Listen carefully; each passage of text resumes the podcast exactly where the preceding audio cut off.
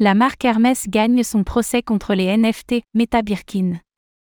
L'affaire des imitations de sacs Hermès sous la forme de tokens non fongibles, NFT, avait commencé en 2021. Elle vient de s'achever avec une victoire légale de la marque de luxe française, le créateur de la collection D. Meta Birkin. N'aura plus le droit de s'enrichir avec ces NFT. Cela pourrait constituer un précédent pour les autres collections similaires.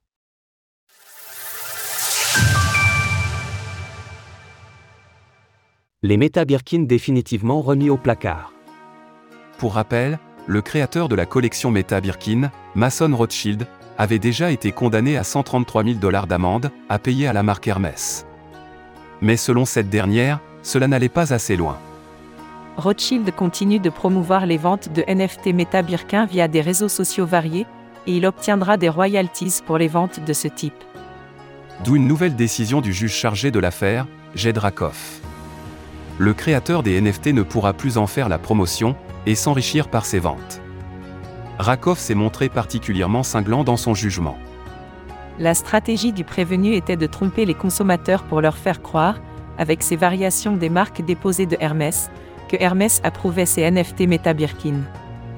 De son côté, Mason Rothschild ne s'est pas exprimé, mais il regrettait en début d'année que la marque ne prenne pas en compte ce qui est pour lui de l'art.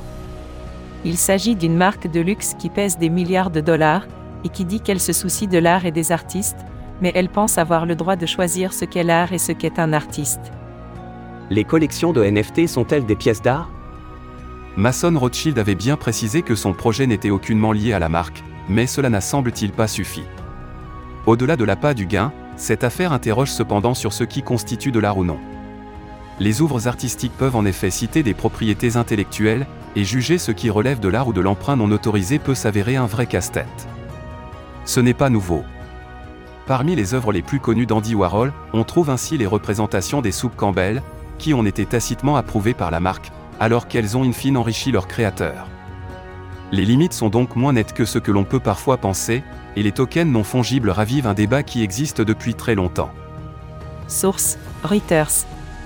Retrouvez toutes les actualités crypto sur le site cryptost.fr.